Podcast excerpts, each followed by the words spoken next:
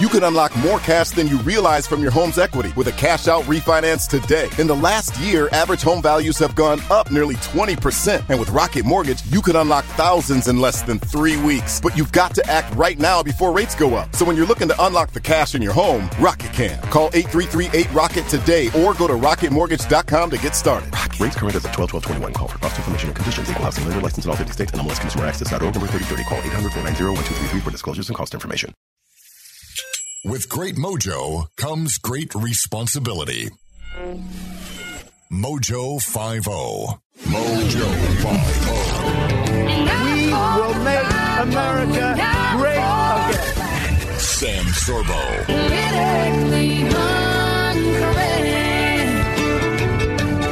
Welcome back to the Sam Sorbo Show. All right, so I have a couple things to talk to you about. Basically, we've got California that's looking to detract, sorry, detrack math, which is funny because it sounds like detract from math, which is really what they are doing, but they're calling it detracking. And wait till you hear what that's about. There's also a fun story in the news that I have to share with you because it's about my beloved manatees. I do love manatees. So I'm excited about that. But before we get into all of that, I have to share this. This is a, off of a tweet. And um, I have to share this with you because somebody tweeted that um, is it, do you think maybe now is time to pull your kids out of school? Like, because of this, this tweet. So I'm going to turn this around so you can see it because this is how we do things here. And I'm going to read this to you. You see, there's a picture of a banana and a cucumber and a carrot. Okay. And I'm going to read the caption because, yeah, I can't, I have no words. Like it's really quite frightening. This is, this is homework. Okay. This is sexual health module, page 51 from the Adolescent Health Working Group for ninth and 11th grades. Okay. And it's uh, a person who apparently is sort of standing at a blackboard, but they're discussing this very crucial educational question. What if you don't have time or money to buy sex toys? It's a crucial educational question. This is a question that people have been pondering over the millennia.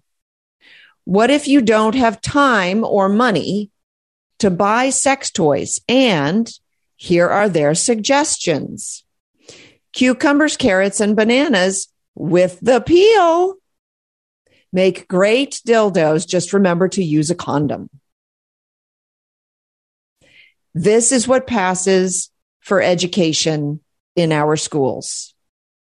I'm, it's not hyperbole for me to say no child should be left in public school. That's it. I, I, the, okay. Now, California is looking to detrack math classes. This is in their quest for racial equity. Okay. So I'm going to take this apart a little bit. They, start in this article. By the way, this is off of um, Washington Post they start with this question and they, they're trying to give this like a fair shake. Like this, this could be a good idea. What, what could be behind this? Maybe there's some really great thought behind, right? Can honors and regular students learn math together? A new approach argues yes. And a new approach because why? Because the old approach doesn't work. Detracking aims to prove math education for all aims to improve math education for all while reducing racial segregation in classrooms. Yeah, this is all about racism because math is racist. Haven't you heard? So they're trying to unravel the racist segregation that happens inside schools by basically refusing to teach advanced students advanced mathematics in a bid for racial equity between the, between the students. Uh, let's see here. Where some see a long overdue reckoning with systemic racism, others see an unsettling and overly broad focus on matters of race and a threat to children who are succeeding in the current system. Yeah. You think? because parents of gifted and talented students, well, now their students are going to be um, labeled as racist for advancing beyond other students. Why? And by the way, the reasoning here is terribly, terribly racist. They argue that the black and colored, the, the, the, the, um, non-white children are getting left behind in, disproportionately. And here's the thing that may be true because most inner city schools can't hold a candle to the suburbs, right? And most inner city schools are the black and brown children, and suburbs tend to skew white. And that's just the way that it is. And the money's where the money is. And so the teachers go where the money is because that is, frankly, that's just human economics. But it says here a recent research from Southside High found that detracking led more students to take advanced courses later in high school with overall scores in those classes rising or staying flat, rising or staying flat, rising or staying flat. So they pull kids out of the advanced studies and then other kids excel and some don't. Like, I'm not quite sure why this is an issue. Hi, and welcome to the Sam Sorbo Show. I have a story that you are not going to believe, but you have to believe it because we are at war. And it's a war on innocence, as the title of this article in City Journal uh, brings up, that I want to talk to you about. Um, before I do, I have some exciting news. I've got uh, a homeschooling seminar conference scheduled now for June 24th and 25th. Check samsorbo.com for more information and also join the community there. Um, uh, if you just look on samsorbo.com and look under uh, my portfolio, you'll find the underground education community, which is a nonprofit uh, that I've set up, and also just a, just an online community for people to exchange information and talk about the education of their children. Uh, you've heard me talk about how um, our education, you know, quote unquote, education system does not actually engage in education. And so that really leaves parents high and dry because they, they, they've been raised with the idea that if they just um, turn their children over to the system, the system will take care of educating them. Yeah, maybe imperfectly, but at least they think that there's some value in it. And, and I'm, and I'm now saying it's not that there's no value in it. It's that there's a negative value in what they do to children in our education system. And the proof of it is what we see every day in the culture, frankly. If you think that the perversion of children happens somehow just via the media and Hollywood, or via some one individual perhaps who takes advantage of a, of a young child or something like that. You're you're sorely mistaken. It's it's it's systemic in the sense that it comes at them from all angles. And those angles actually at times conspire against young children and so, according to this article in City Journal, which is by Christopher Rufo, who um, I'm, a, I'm a big fan of his, um, the article is called The War on Innocence. And it talks about a Kentucky summer camp. It's a summer camp in Kentucky. What could possibly go wrong? It's just a summer camp for kids uh, that teaches sex liberation, BDSM, and self pleasure for minors. So he starts the article by talking about the social order. He says the principles of queer theory have escaped from the college campus and they've made their way into a summer camp for children in rural Kentucky. Last year, this is a nonprofit coalition that calls itself Sexy Sex Ed it organized a series of, quote, sexy summer camp events that target minors, including lessons on sex liberation, gender exploration, BDSM, which is bondage, dominance, and sadomasochism.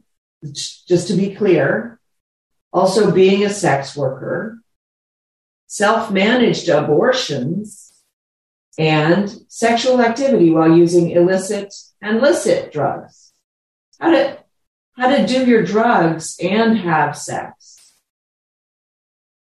It's the brainchild of uh, someone named Tanya Turner, who is otherwise, she, she calls herself this a femme, fat, queer, magical pleasure worker.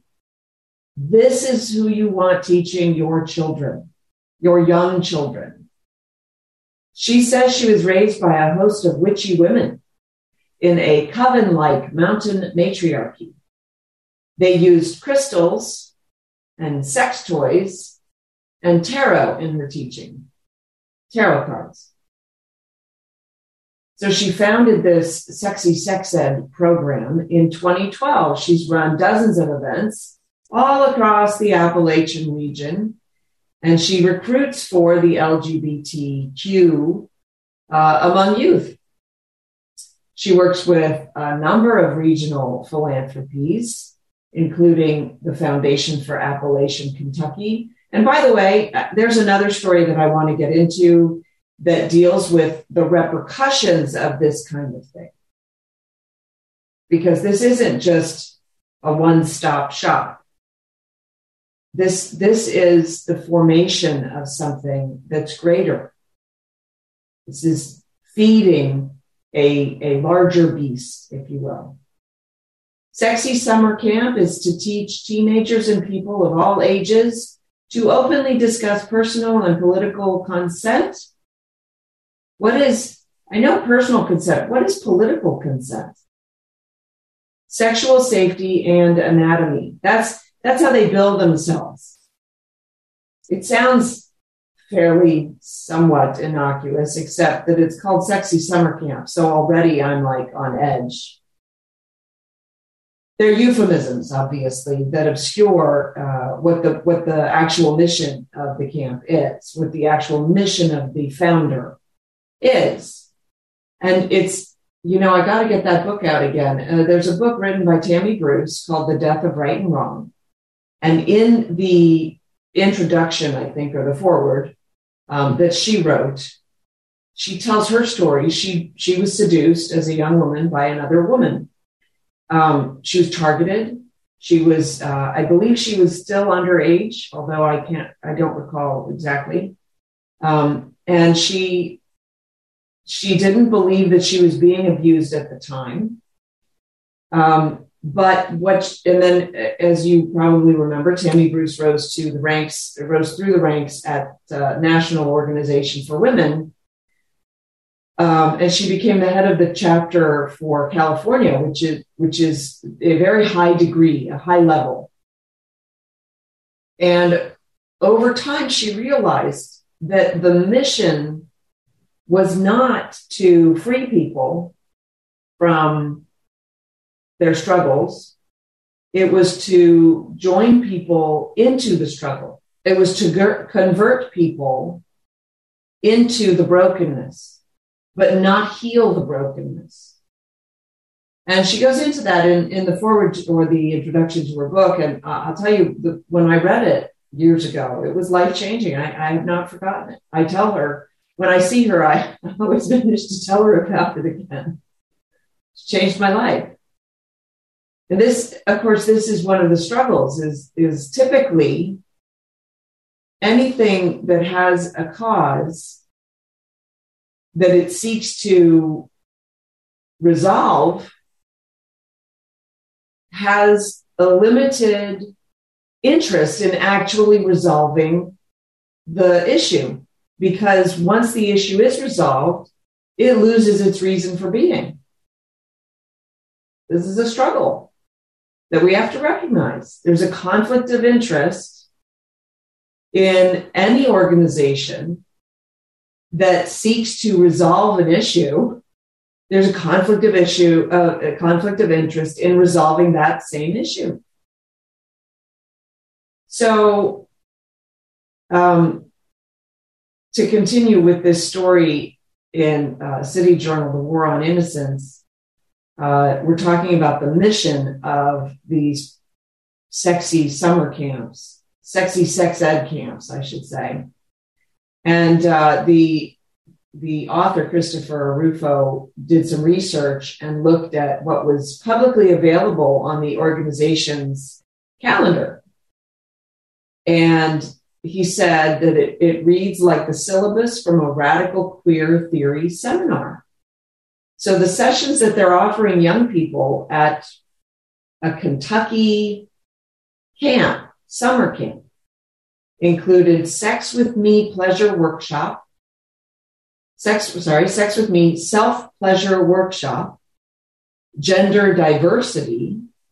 Let's talk about sex, sexy trans sex ed, the three P's, pee, poop, and pleasure, sex on drugs, and eugenics in Appalachia. I I don't know. Are there are there adequate words for this? Um, he he mentions that, of course, you know, in liberal colleges, we've come to sadly we've come to expect this kind of thing. We've seen it enough. We know that we we know that that is going on on college campuses. In fact, that's why many of us are hesitant about sending our children to a college campus, any college campus, frankly. Um, but this is a program that's recruiting children as young as age 13. They want to discuss with these children, these young children, graphic sexual practices with instructors and adults, co participants in their 30s and 40s. This is underage, non consensual sex acts. Like this used to be just patently against the law. There used to not be, there was no discussion about this. But when they term it education, somehow it just sort of gets a pass. I don't think so. It's, it's child abuse. The camp organizers have admitted that they target vulnerable youth, including foster children. Yeah, who uh, already are at high risk of sexual abuse. And in a video, the founder said, quote, masturbation is really healthy and I recommend it to people of all ages, all ages. As soon as my nephews could talk, they were doing that. As soon as they could talk, she was encouraging them. I'm, I, I just, you, you, you the, the world's gone insane. CNN has reported that sexy sex ed is, quote, what women in Appalachian Kentucky really want. They frame the summer camp as a way to, quote, bring honest conversations to young people to fill the void left behind by homes and schools. Why is that void even a thing? I'll tell you why. It's because we ceded the ground, we relinquished the ground, the territory, by dropping our kids off at school, then being convinced that the school was a proper area for the discussion of sexual issues called sex ed. Oh, it's for their safety. It's they have to be told this because what if they don't learn it elsewhere? Right? And then the schools turned it over.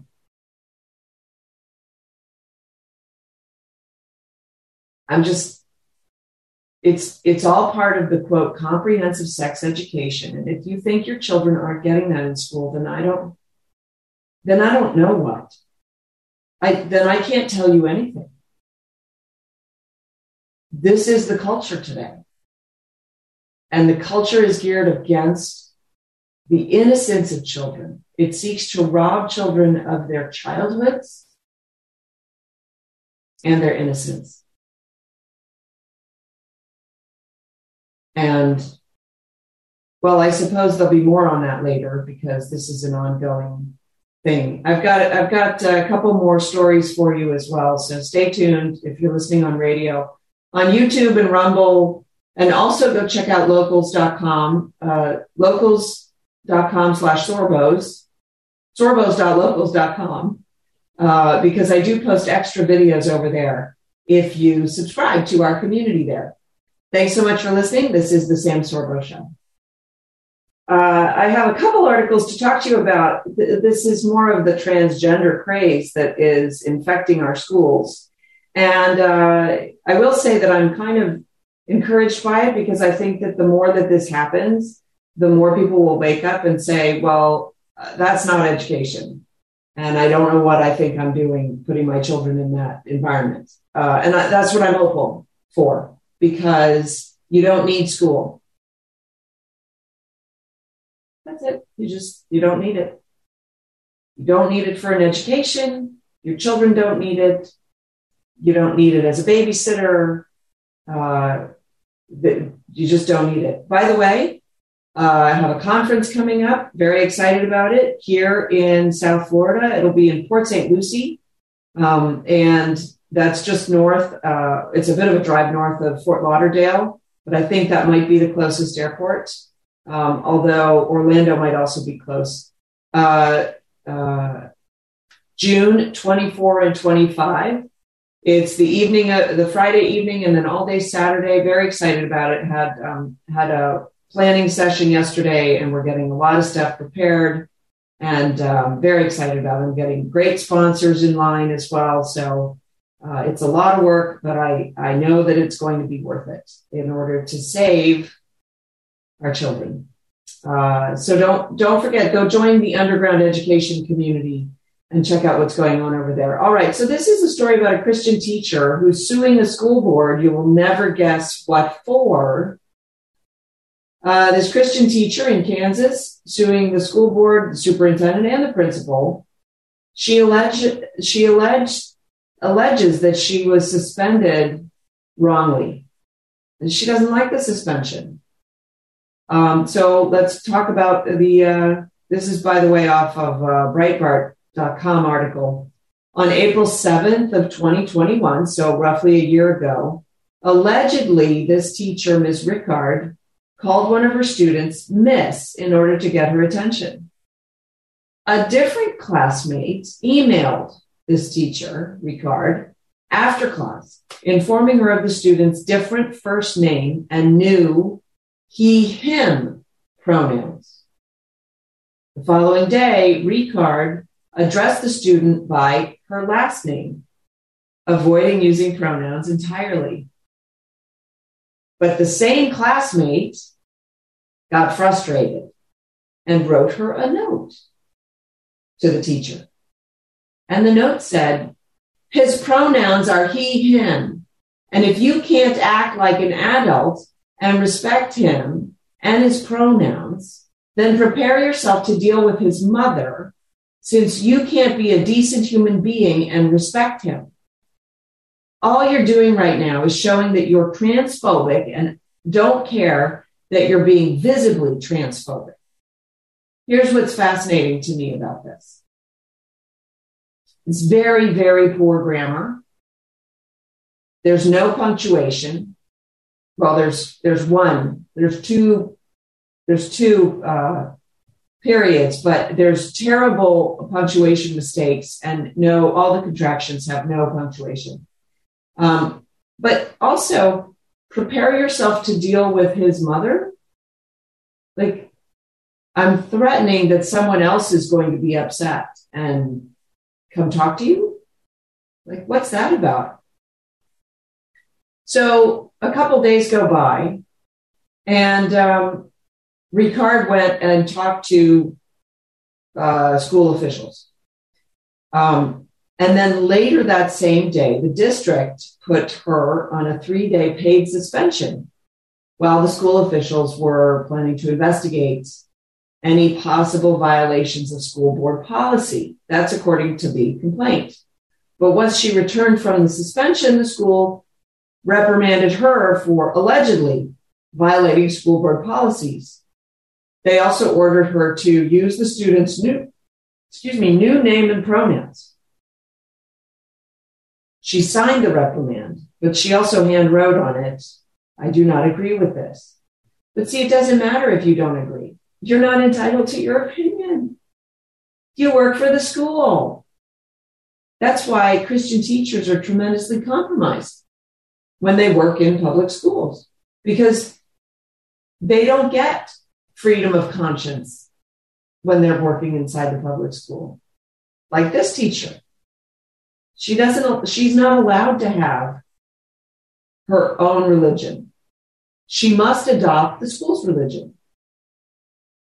So they had a closed board hearing. They um, allegedly they denied her request for specific accommodation and a policy that would allow her to continue to address students by their names while refraining to use any preferred pronouns at all. And the school had suspended her in April, but she also claims that the school had no formal policy. They suspended her for uh, uh, uh, disobeying the formal policy, but they had none at the time. Then they put one in afterwards. Leftists always get tripped up on their own feet because they have two left feet. That was a bad, bad joke. Um, so she is quoted as saying this, and I like this. No public school teacher should be forced to contradict their core beliefs in order to teach math to middle schoolers. This is according, she, she told this to the Washington Post. She said, I treat all students with respect, but the district has rejected any attempts to find a compromise that respects students without violating my convictions well, it seems to me that the uh, the lunatics are running the insane asylum. The school district disciplined. This is according to her attorney, and I love this. The school district disciplined Miss Ricard not for something she said, but for something she couldn't say. You will be made to comply. That's really what it boils down to. You must say the things that I want you to say.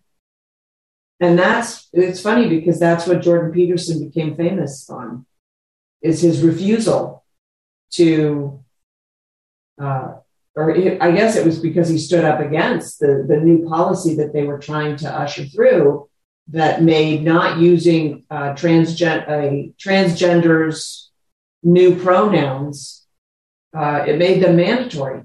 And he said, you will not mandate what I am to say. You, you may not mandate that I say something, anything. You may not tell me that I must say that because that's not free speech. So, and of course, you know this that the, that the First Amendment that protects free speech protects the worst free speech because the easy free speech, the free speech that has no controversy attached to it, doesn't need protection. It has it, but it doesn't need it. It's the stuff that we don't want to have protected, that we dislike. That's the stuff that needs the protection. And that's what we fight for.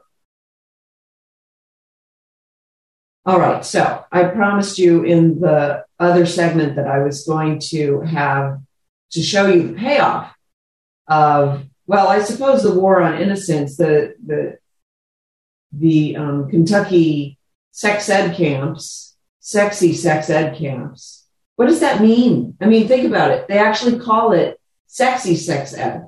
So it is not really just about education.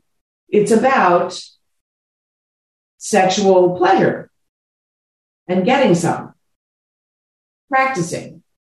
Here's your homework. Uh, Mr. Bob will take you back to your cabin so that you can do your homework together with, with an experienced tutor so in California, there's a mother who is taking issue with her state's public school system, accusing it of brainwashing children about gender ideology. She's taking on the entire school system. She wants to shed some light on the devastating effect it can have on these children's lives And so she spoke at a panel at the Heritage Foundation. And um, I watched uh, some of it. Um, she starts out by saying her daughter was bullied at school. Kids called her ugly. Uh, she was saying that, you know, she always told her daughter, no, no, you're beautiful. And her daughter would say, but you have to say that. You're my mother. And that's often the case, right? Once she decide, once she arrived in high school, her daughter decided she wanted to be a boy. Well, boys don't have to be pretty. That's an easy fix. Feel like you're not pretty as a girl, just be a boy and then you don't have to be pretty. So she started uh, high school, the mother says, the doors open to what she was talking about, like transgender, going to meetings, going to all the support that they think they have for these children, which is not. That's according to Martinez, the mother.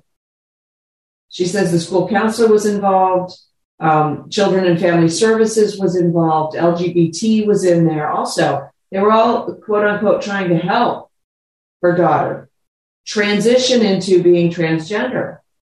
And they accused her that she didn't want to open her eyes since she felt, um, since she was a little girl, that she was a boy. But the mother says that wasn't true. She was, she was not even close to being a tomboy.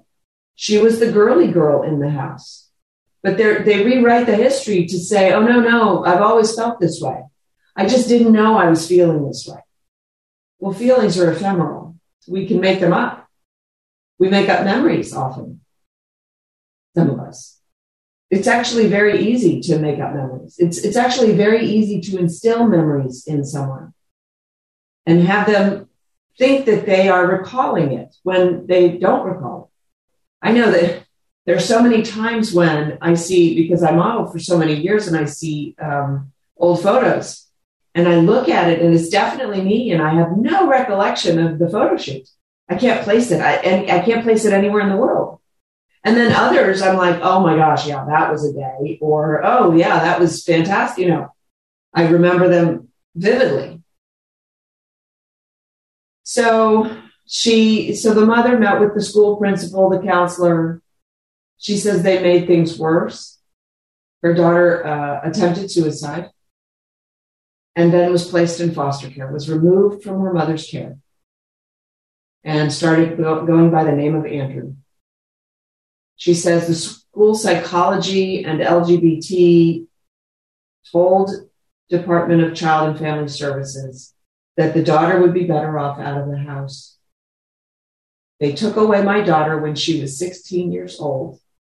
I tried my best to get her back, going to court every single month, she says.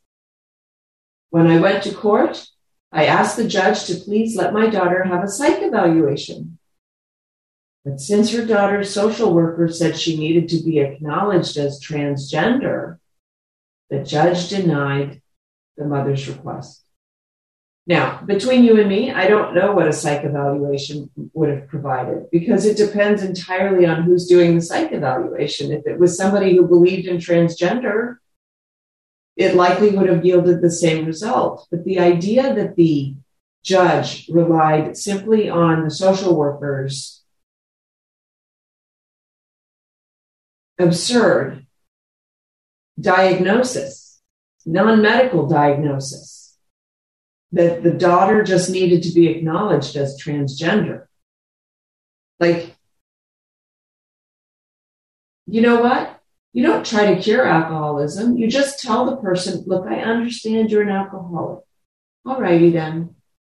You do you. At some point, we have to understand we are not doing these people any favors. Um, so then the LGBT and the transgender community pushed the daughter into doing hormone blockers and all of that stuff. And they said that this was the best time to do it because she does it right now, she'll be happy. But if she doesn't, nothing will make her happy. It'll be too late. They said, You're unhappy with your body. You hate your body. So go for it. Fix your body. But I've often said, and I, I hope maybe this helps somebody out there, you the idea that you are a different gender born into the body that you have is so dissociative, it can't help but destroy you. And so the sooner that you recognize that and the fact that it's a spiritual problem, it's not a physical problem, it's a spiritual problem. The, sooner, the, the closer you'll be to getting help because you cannot solve a spiritual problem with a physical solution. So they convinced her to go through the change. And the mother urged the courts to focus on the mental health crisis rather than the gender identity issue to help her from the inside out. They weren't listening. She said what hurt her the most was she was told not to talk about God. You don't want to bring any kind of higher purpose or higher intelligence into this conversation. Because the conversation is really all about the denial of God, of being a created individual. You're not. You're you're in charge of everything. You and by the way, with that comes tremendous responsibility, which I which I dare say is the crisis that teenagers are facing. Is as they awaken to the world, they understand the tremendous responsibility that they have for themselves and they have no one to rely on. Whereas if you grow up understanding that God created you and ultimately bears responsibility in a sense, you, that it's a partnership, if you will, then, then there's, there's some re- relief. So, um, a social worker named warned Martinez that talking about God was going to make Andrew feel uncomfortable because he's in danger of committed, committing suicide. See, they, they always they always mix up. They put the cart before the horse. They they say things out of order. That's just out of order. Um, the state of Texas recently decided that the sex change procedures for children are equal to child abuse and as a result, the largest US pediatric hospital there has now canceled their puberty blocking transgender treatments for kids. But um, the transgender advocates, oh, I, I, should add also that the uh, transgender advocates also have acknowledged that the majority of pre adolescent children who struggle with gender identity will outgrow it by adulthood. But even though they acknowledge that, we're not allowed to know or support delaying a decision until you reach adulthood. And by the way, the studies have now proven that young men's brains don't actually fully mature until they're like 27, 28. We think we know so much. We don't. So unfortunately, this woman has experienced this and ended up losing her daughter, which is really too bad. But that's that's the cost. And I'm she's. Uh, I think she's suing. She's not suing. She's just uh, accusing them. I wonder if there's any kind of recompense. There ought to be there, I, I know that the medical community maybe doesn't, but she's got to find some medical community members who would support her, her case. Dangerous neglect, danger, uh, criminal. I don't know. I, I, there must be something. There ought to be something. Because these people have power that they don't deserve, and it, it confers some kind of authority that they shouldn't have. And we ought to try to fix that. All right. So we covered those two. And now uh, I hope you're seeing sort of the big picture of how this is all going to play out as we move forward. And that's why you need to get your children out of the school system. All right, that's me harping. This is the Sam Sorbo Show. Thanks so much for listening.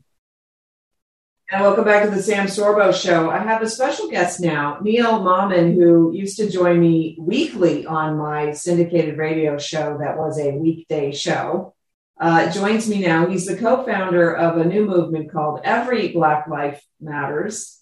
He's also co founded five different startup companies in Silicon Valley. He's an author. Um, in fact, his latest book is Does Every Black Life Matter? Um, and he's also authored 40 Days Towards a More Godly Nation Why Only Churches Can Lead the Way to a Happier, Healthier, Safer, and Mutually Prosperous America. And also, one of my favorites is his book, Jesus is Involved in Politics. Why Aren't You? Why Isn't Your Church? He has 16 issued and pending patents. And uh, his areas of expertise are, strangely enough, engineering, computer, electrical, and physics. So, uh, Neil, and by the way, born in Ghana to Indian parents is an emigre, an, emig- an emigre, immigrant uh, to the United States. Oh, they made you laugh. Um, and so he's he's a little bit of a walking conundrum, maybe, right? Welcome to the program. Thank you so much, Sam. It's uh, I missed the old days when we used to hang out every Monday. It was kind of a fun thing to do. it was. I look forward to our conversations Mondays, but today we're talking about. Well, I mean, I'm sure we'll we'll reach other topics as well. But um, you started EBLM, and right. how is that going? It's by the way, it's been over a year now, right? Yeah, it's been a year and a half, almost two. It'll be two years in August or September. So yeah, yeah we, a year uh, and a half. Yeah. So, so it's been going really well. We've we've really uh, been getting a lot of attention because we are the alternative. Of course, our uh, our comp- competition, if you will, our counterparts are all being arrested now. So it's kind of interesting to see how that goes. and um, I, I imagine that you swore against using violence to get your point across. Yes, it was one. It is one of our pillars is nonviolence. So yeah, so we can't really uh, use that for anything. Although, except in the case of self-defense, so then we're okay with that. Right. right. and um, what's your position on abortion? Well, if you look at our logo, I should have it as a backdrop, but I don't. But if you look at our logo, it has a baby's feet in there and the umbilical cord. Uh, so if you look at that carefully, you'll realize that we're definitely uh, pro-life, and that is actually one of our big tenets. Where we believe in real justice from womb to tomb, uh, as long as, as, as well as active fatherhood, nuclear family, or traditional family, uh, and of course school choice, nonviolence, and we do believe in uh, a fair amount of criminal justice reform, and we can talk about that if we have time. But that definitely is one of the stands. We do believe there is unjustness in the criminal justice system. So that's actually a point of um, community that you have with uh, BLM, right?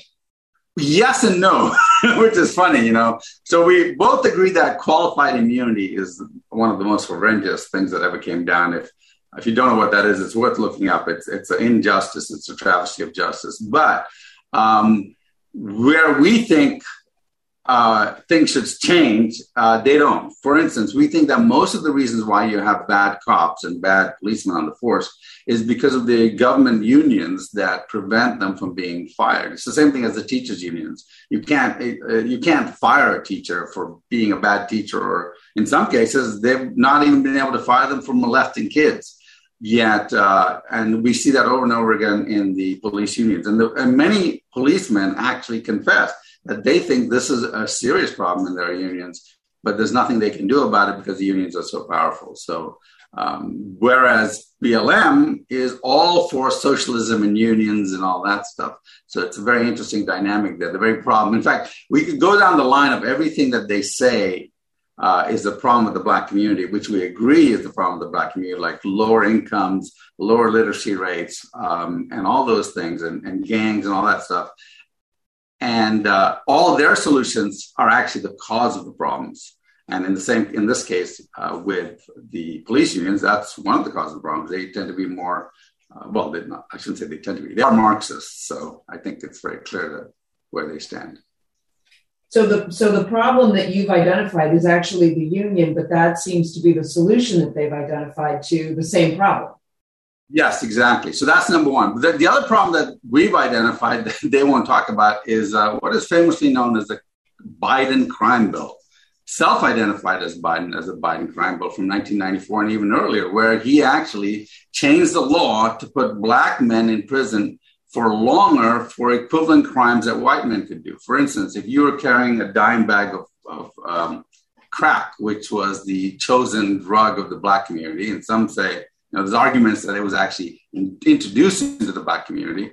Uh, if you had half an ounce of crack, you would get the same punishment as owning a kilogram of co- pure cocaine, which only dealers and, and traffickers would have. And so you would go to 20 years in prison for, or something like that, for having just half an ounce of crack cocaine. So you, a person using it. Hold on, you, you, I think you didn't complete the thought. So if you if if as a black person you had a dime bag of cocaine, you would get the same sentence as the white person having a kilo. No, uh, a kilo. Yes, exactly. Yeah. And so, in other words, if you had a crack, it, it all would depend on the crack. If it was crack cocaine, it was punished. But you had the equivalent amount in pure cocaine, like half an ounce of pure cocaine, then you would get like six months. But how is so? I'm I'm I'm struggling to see the racism because you're not using race to tell me why this is a problem. Because white kids were using powdered cocaine, black kids and black youth were using crack cocaine. And that was a very cultural phenomenon, if you will. So the crack cocaine was used predominantly by the black community. And so oh, see, I see. I'm not up on my illicit drugs. That's my problem. so so that's one. And then of course there's a bunch of other things. Uh, biden came on he says he didn't want his kids to live in a racial jungle. And he said the best thing is to throw those kids into jail. And what's interesting about that or sad about that is when he threw some of those kids some of those kids were fathers which uh, made it worse for the fatherlessness. Because the second problem that we see, in fact, the primary problem that we see is fatherlessness. And back in the 60s, fatherlessness in the African American community was only about 24%. It's bad, but it wasn't horrendously bad. Uh, today, it's around 74%. That's kids born out of wedlock, and fatherlessness is 64% in the Black community. And that happened predominantly in the 70s and the 80s. And the reason it happened was because a man named LBJ, Lyndon Johnson, said he wanted to go after the Black vote. Because until the 60s, the Blacks, or 70s, the Blacks never voted for Democrats. They only voted Republican because the Republicans were the ones that freedom from slavery. The were the first black senator was was uh, Republican. The first black representative was Republican. You can go down the line. Uh, but when they started to um, when when they uh, decided they want to bring the blacks over to vote for Democrat, what they did is they started handing out money, and they started out and they started with welfare, pushing welfare to the black community. So the black community was on welfare, and the way welfare is designed is to encourage fatherlessness. Why? Because if the mother, if there was a father in the home, they would get less money. So initially, the fathers would hide when the welfare workers would come by. The fathers would hide and say, "Oh no, there's no man in the house." Eventually, it became more of a liability to have a man in the house, and if that man lost his job, then it was better for the woman not to have a man in the house to get more money. And if you reward something, you're going to get more of it. And as we see, it went from 24% to 64% and 72% born out of wedlock. And oh. that is Okay, 72% of Black children are born out of wedlock. Yeah, and 64% have no father in the home at all. So, what's interesting about that is uh, as a result of that, you get what? You get kids, young girls looking for male attention. So they get sexually active earlier, which gives you more fatherless kids. You young get, girls who grow up without fathers look for male attention. Yeah, it's it's a known fact, right? It's it's, right. it's I mean, this is not a Christian fact. This is a, a, very secular fact too. And then young men who don't have a father are undisciplined, are not controlled, and so they go out and then they're looking for male companionship, male leadership, and they join gangs. And well, gangs can end up with the Bloods and the Crips. And when those goes, go away, you have drugs and you have warfare and violence. And this leads right into the schools. right? So now the schools are not teaching because they're fighting all the gangs and the warfare all goes into the schools. So guess what? Back in the 30s, at the height of racism, black literacy was 70%. I mean, 70% of all blacks could read and write efficiently at their grade level or above. Now, fast forward now today, and we look at black literacy rate because of the fatherlessness and the crime and the violence. Black literacy rate is 17% if you're lucky, and 4% in Chicago schools. So, what's what's that result in? That results in blacks black economic uh, lower, the lowering of the economic standards, and black make the least amount of the median wage for blacks in America is the lowest of all the communities, all the cultures. Now, people say that's racism. It's not racism. Hear, hold on, I didn't hear what you said. The median what? Income for blacks. Oh, okay. Low is the lowest of all the communities or all the ethnicities in America. And you can't say it's because they're black and you can't say it's because of racism because the Nigerians and the Ghanaians, who are just as black, and I was born in Ghana, so I know a lot of these guys, their income is actually much higher than the median income of all of America. So it's got nothing to do with the color of the skin. And, and you want further evidence of that, the Indians, of whom I'm ethnically Indian, we have the highest median income. In fact, our median income is something like three times the average median income of all whites and everybody else in America, and something like five times more than the black rate. So uh, you can see it's got nothing to do with skin color. It's got to do with the community. It's got to do with the cultural aspects. And it's, it's really got to, at the end of the day, Sam, it has to do with government. We can see I've identified government as a problem in each case. 68% of parents want their, of black parents want their kids out of public school. They want vouchers. But again, school unions and the Democrats won't let them have that. So guess what? Again, government is keeping them back. So if you want to talk about racism, um, it really isn't the cause of American black problem. The real cause of American black problem is government, bad government. Government. And so, so would you say that BLM is doing a tremendous disservice by by setting up what, what we would say straw straw men to attack instead of actually going after the, the foundational problems that exist? Absolutely, and worse, they're claiming that everyone's in America is a racist and they're blaming racism. Well, 20 years from now, this blaming racism is not going to solve the problem of the black community. You're going to have more fatherless kids. You're going to have less literacy. You're going to have more dependency on the government, right? Uh, and and it's going to make more things. In fact, one of the things that we have to understand about BLM is that they're essentially Marxists, right? They came out and said they were Marxists, and they're also Satanists, it turns out. But they're effectively Marxists. So now, as Marxists, what are they looking for? They're looking for a destruction of the American economy. And one of the ways you can do, and Marxists were they back. If you go back to the Frankfurt School to the 1930s, um, they realized they had to attack five things. One was the family, so fatherlessness. Two was the educational system. The third was the economy, right? And the fourth was the church. And we see that through critical race theory coming into the church and all that. And we see the family breakup. And the fifth one is they needed the destabilization of our and of the culture. And the best way to do that is to bring about racism, race violence, uh, incite racial tensions. And this is nothing new. In fact, you can go back to uh, 1950s uh, in a book by uh, I think Thomas Manning. He wrote uh, "Communism, gosh, Color, Communism, Color, and Me" or something like that. He wrote a book about. It. I can't remember the exact name, but great book. He talks about exactly this: a black man who was a communist became uh, came out of it, and he talks exactly what their plans were. Hasn't changed. Yeah, well, they're consistent. We can at least that. and they're dedicated, much more dedicated than many of us. Yeah, and they and they do present moving targets, which which make yeah. it a little difficult. Um, Neil, we have a homeschool conference coming up. I'm hoping that uh, a number of people who support your EBLM will be there because education is not nearly as hard as the quote unquote educators would have us think, right? as educators want us to think, right? Right. They, are like, oh, we're the elite. us to think, have taught us to think it is, right?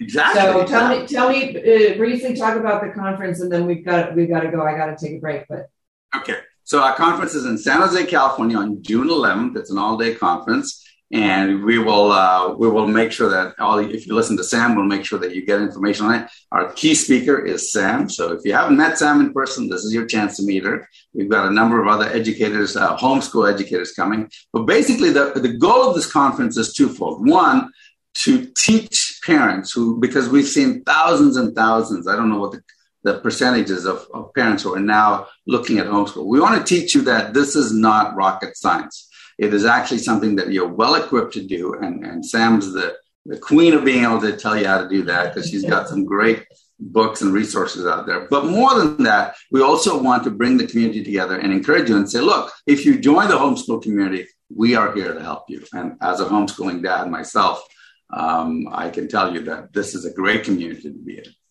Yeah. Oh, that's very nicely said. Really, really. Oh, good. it's in San Jose. Sorry, it's in San Jose, California. If I didn't say yep. Yep, you led that. So San Jose, June 11th, and uh, it's an all-day event, and you don't want to miss it because it will be exciting. Neil Mammen, thanks so much for coming on the show. Uh, where do people find you? You can find me at www.everyblm.com. So everyblm.com. You can also find us at vac.org. That's the organization that will be hosting the conference. And you can find my own stuff at uh, JesusIsInvolvedInPolitics.com. There's lots of stuff there. Thanks for listening. This is the Sam Sorbo Show.